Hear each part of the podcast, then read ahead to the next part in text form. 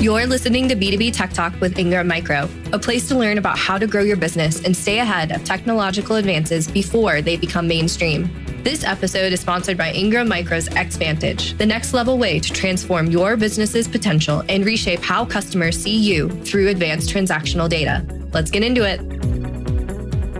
Welcome to B2B Tech Talk with Ingram Micro. I'm your host, Shelby Skrhak, and our guest today is Rick Smith, Director of Business Development for Elo.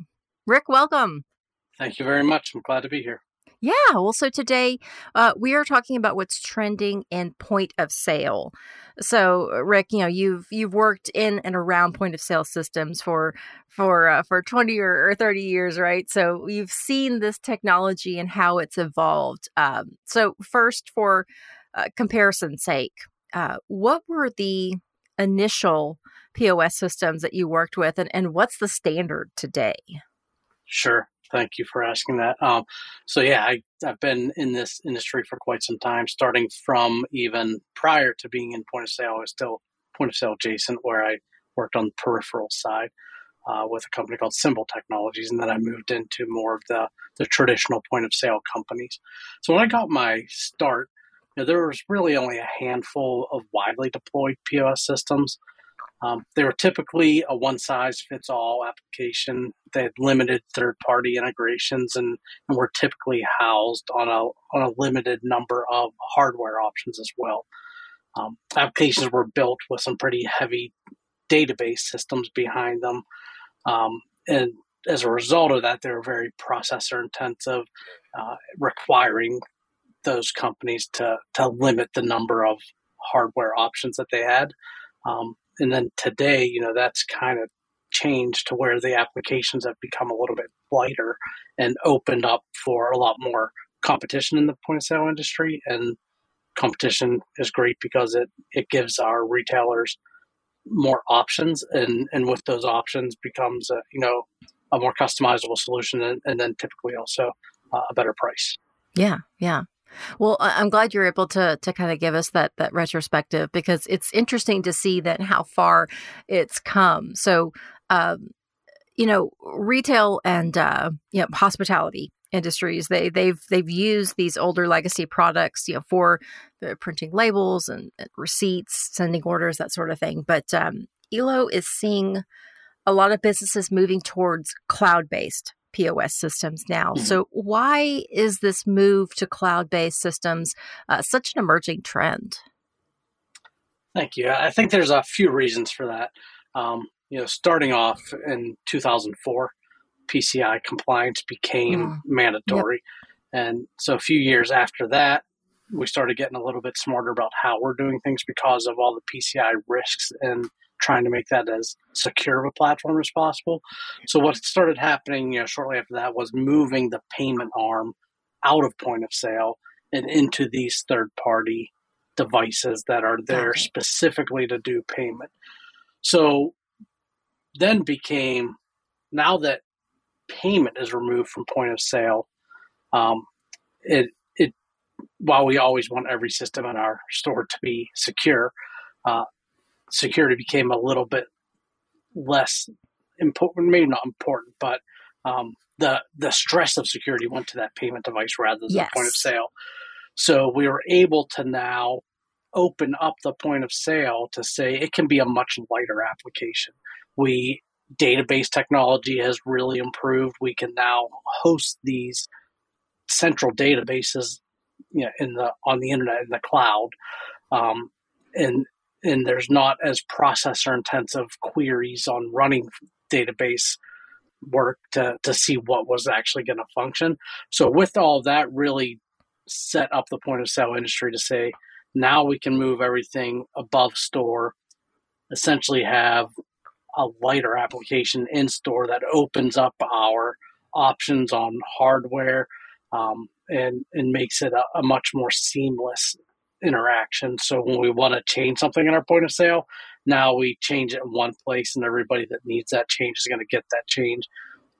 Back in my day, we were making a change, and then literally 5 of us would dial into every location that needed that change and make that change. So it's become much smarter and much lighter. It was really interesting that I was looking at a report recently on the state of the industry and point of sale, right? It measures deployments and installations. And 2022 was the first time that out of all POS implementations for 2022, 51% of them were cloud-based point of sale systems over legacy. And that's the first time that cloud has surpassed legacy in total number of deployments.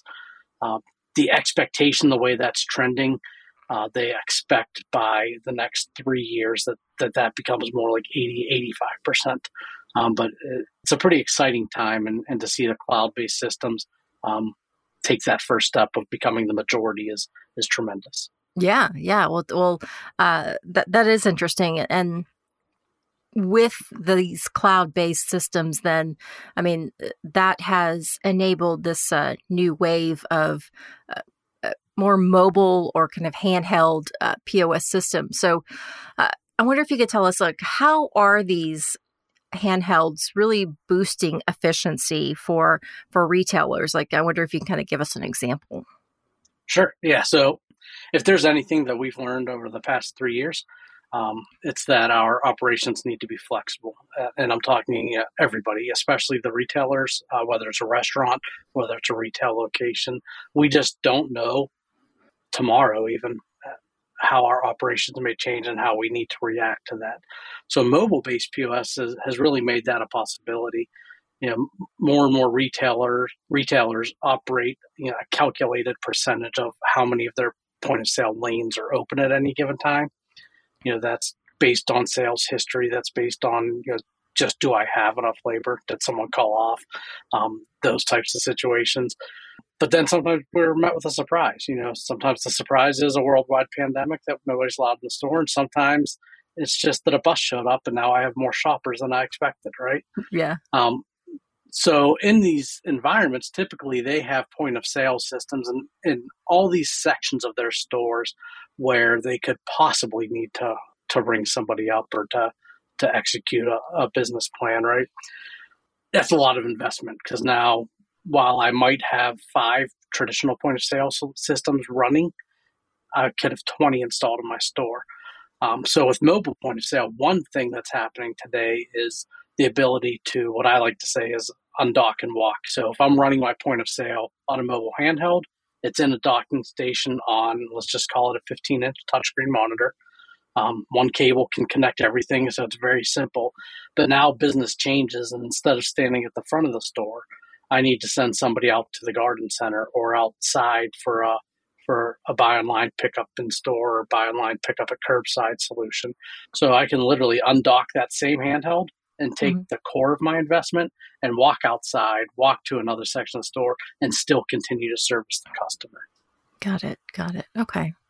Well, what about hybrid POS systems? Like just within this space that we were talking about, you know, the traditional legacy systems and handhelds, what are they? And I guess, how are they being used, and what's the trend there? Sure.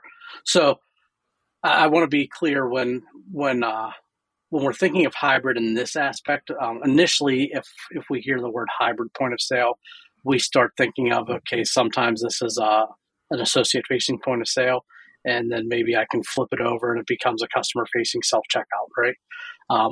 Very valid solution, but not what we're referring to as hybrid. Got it. So okay. I just want to make sure that, you know, everyone, all the listeners, are on the same page with that. When I refer to that one, I refer to that as convertible point of sale. Okay. So hybrid point of sale is more of a concept that takes those cloud and mobile-based systems to the next level. So as we said, now our database has moved above store. So I refer to that as our set of truth. So that set of truth is going to hold information like inventory and pricing, any sales or specials that might be happening. So when a consumer walks into my store, if they're on their mobile phone on my app and shopping, they're going to have the same experience as if they walked around, picked something up, and took it to the front end for a traditional point of sale checkout. They're also going to have the same experience if they need to grab an associate to say, hey, this happens a lot with large items, so I want this 65-inch television, which obviously is not right there on the floor. Do you have it in stock? Well, now the associate takes his or her mobile handheld that's the store-driven device, and they have the same information at their fingertips. So now that everybody's on the same page, it makes it a much more pleasurable shopping experience for the consumer, as well as a more efficient system, because there's never a question on, are one of these systems telling someone something that another one is not. Right. So that central really set comes of truth. Into play. Right. So it really comes into play when we're talking endless aisle. You know, it's really important that endless aisle knows my inventory, but it also knows the store 5 miles away's inventory, and it needs to be accurate, because a consumer may want an item and then drive that 5 miles. And the worst thing we want to have happen is for that consumer to get to the next store and they're also out of stock. Right, right. And of course, the endless aisle, you know, this ability of being able to shop for things that are not there in the store, but, you know, being able to order that online and, you know, whatever system they have set up for that, you know, they're able to have this seamless shopping experience, right? Right, right. And then from the store's perspective, they can also ensure that the revenue that is credited for that sale goes to the correct store. Got it. So historically, a lot of stores would not like endless aisle because they wanted the revenue. They didn't want the store 5 miles away. So now with this hybrid point of sale infrastructure, they can determine who deserves the revenue. And in a lot of cases, it ends up being a split revenue, which was unheard of prior. Right. What about third-party applications and integrations in the store? You know, what is Elo seeing there? There are more and more third-party integrations today than there ever have been. That is going to continue to trend up. So, you know, thinking back to your first question, when I got my start in this field 20 or 30 years ago, we had, you know, if you were a restaurant, you basically were going to choose Aloha, Micros, or one or two PosiFlex, maybe one or two others, right? Mm-hmm. And today they have options on their core point of sale that are probably 100 or hundreds of options. But then you take that next step. If this was 20 years ago and now I wanted to implement a kiosk, I would be limited to whoever my point of sales kiosk was. Yeah. Today, with everything moving cloud-based and these integrations becoming much more open, not only do I not need to choose my point-of-sale provider's kiosk implementation, I have maybe another 500 I could choose from. Typically, they'll narrow it down and say, these are my top 5 that I want to do a proof of concept with. But what ends up happening is you get really more of a customized experience. You can have the integrations that are important to you and in the way that they're going to function for your business. It's not just that one size fits all anymore. You're open to making a system truly your own, no matter what name's floating on the screen in front of you. Right. Speaking of that name that's floating on the screen in front of you, you know, so let's talk about Elo then and kind of the place in the market today. I mean, I know you're best known for the touchscreen, but you're doing more than that nowadays, right? Absolutely, yeah. So obviously, we have been the leaders in touch technology since our founder in 1971 helped to invent the first touchscreen. So there's nobody that's been.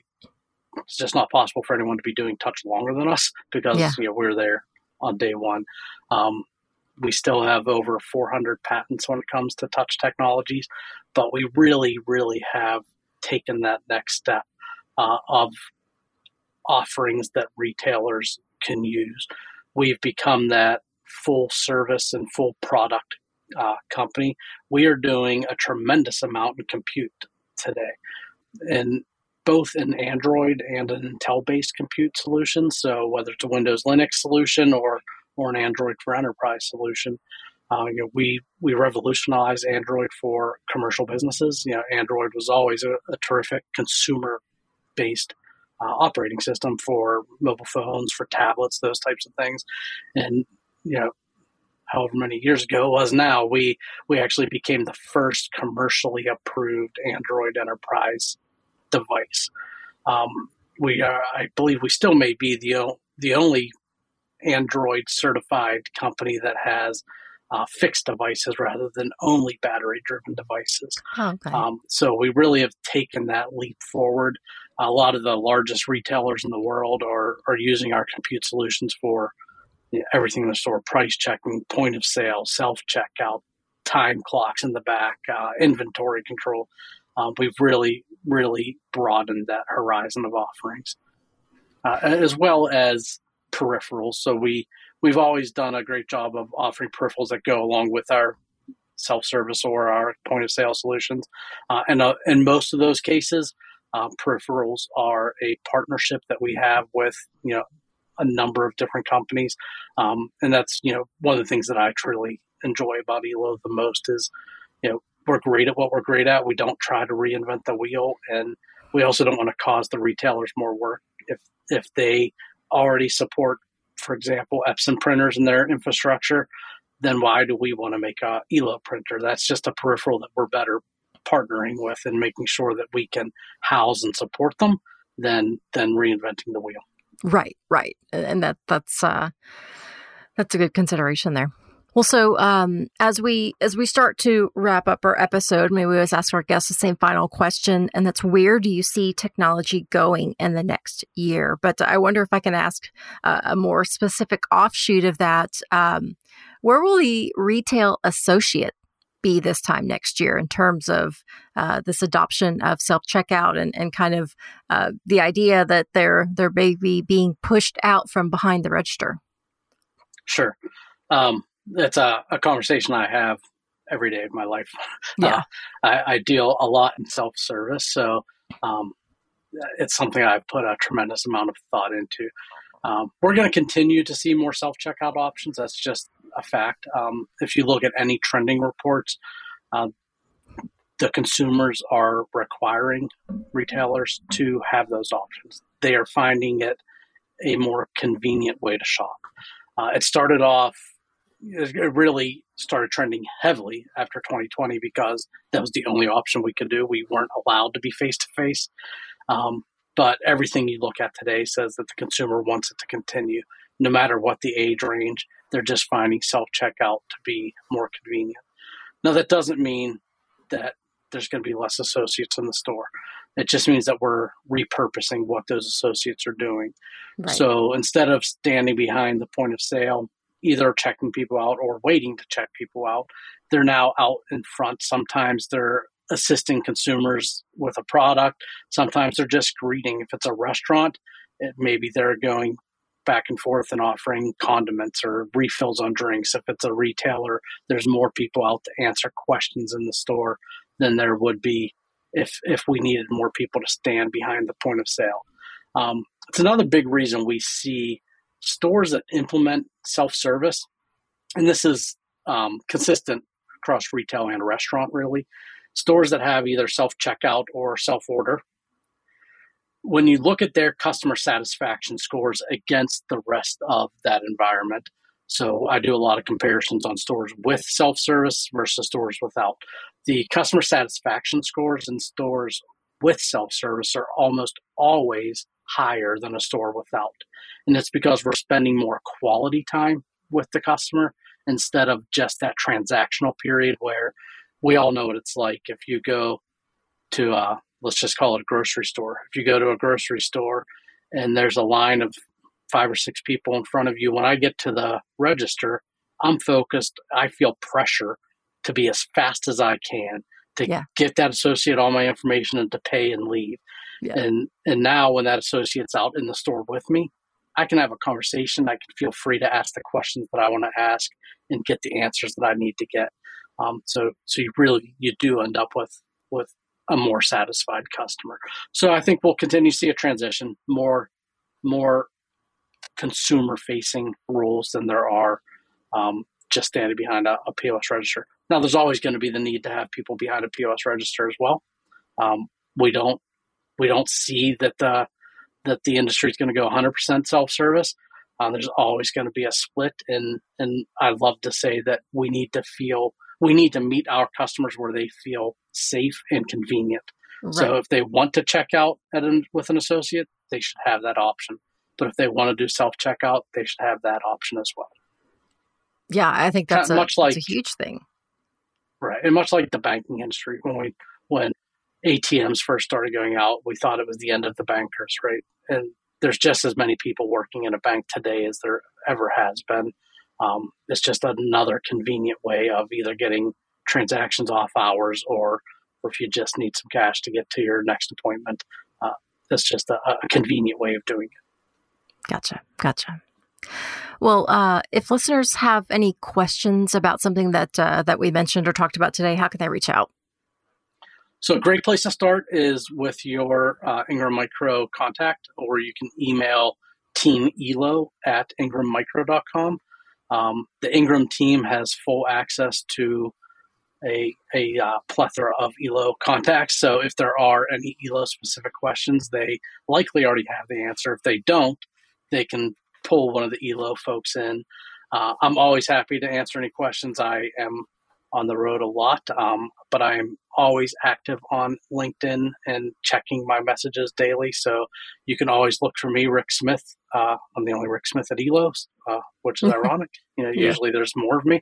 Exactly. But if you find me on LinkedIn, feel free to connect. Feel free to shoot me any messages. If you want to have a further conversation, that's a great way to reach out to me, and then I can give you some more detailed contact information at that point. Perfect. Well, Rick, I appreciate your time and insight today. Thank you so much for joining me. I really appreciate the invite. Happy to be here. Thank you.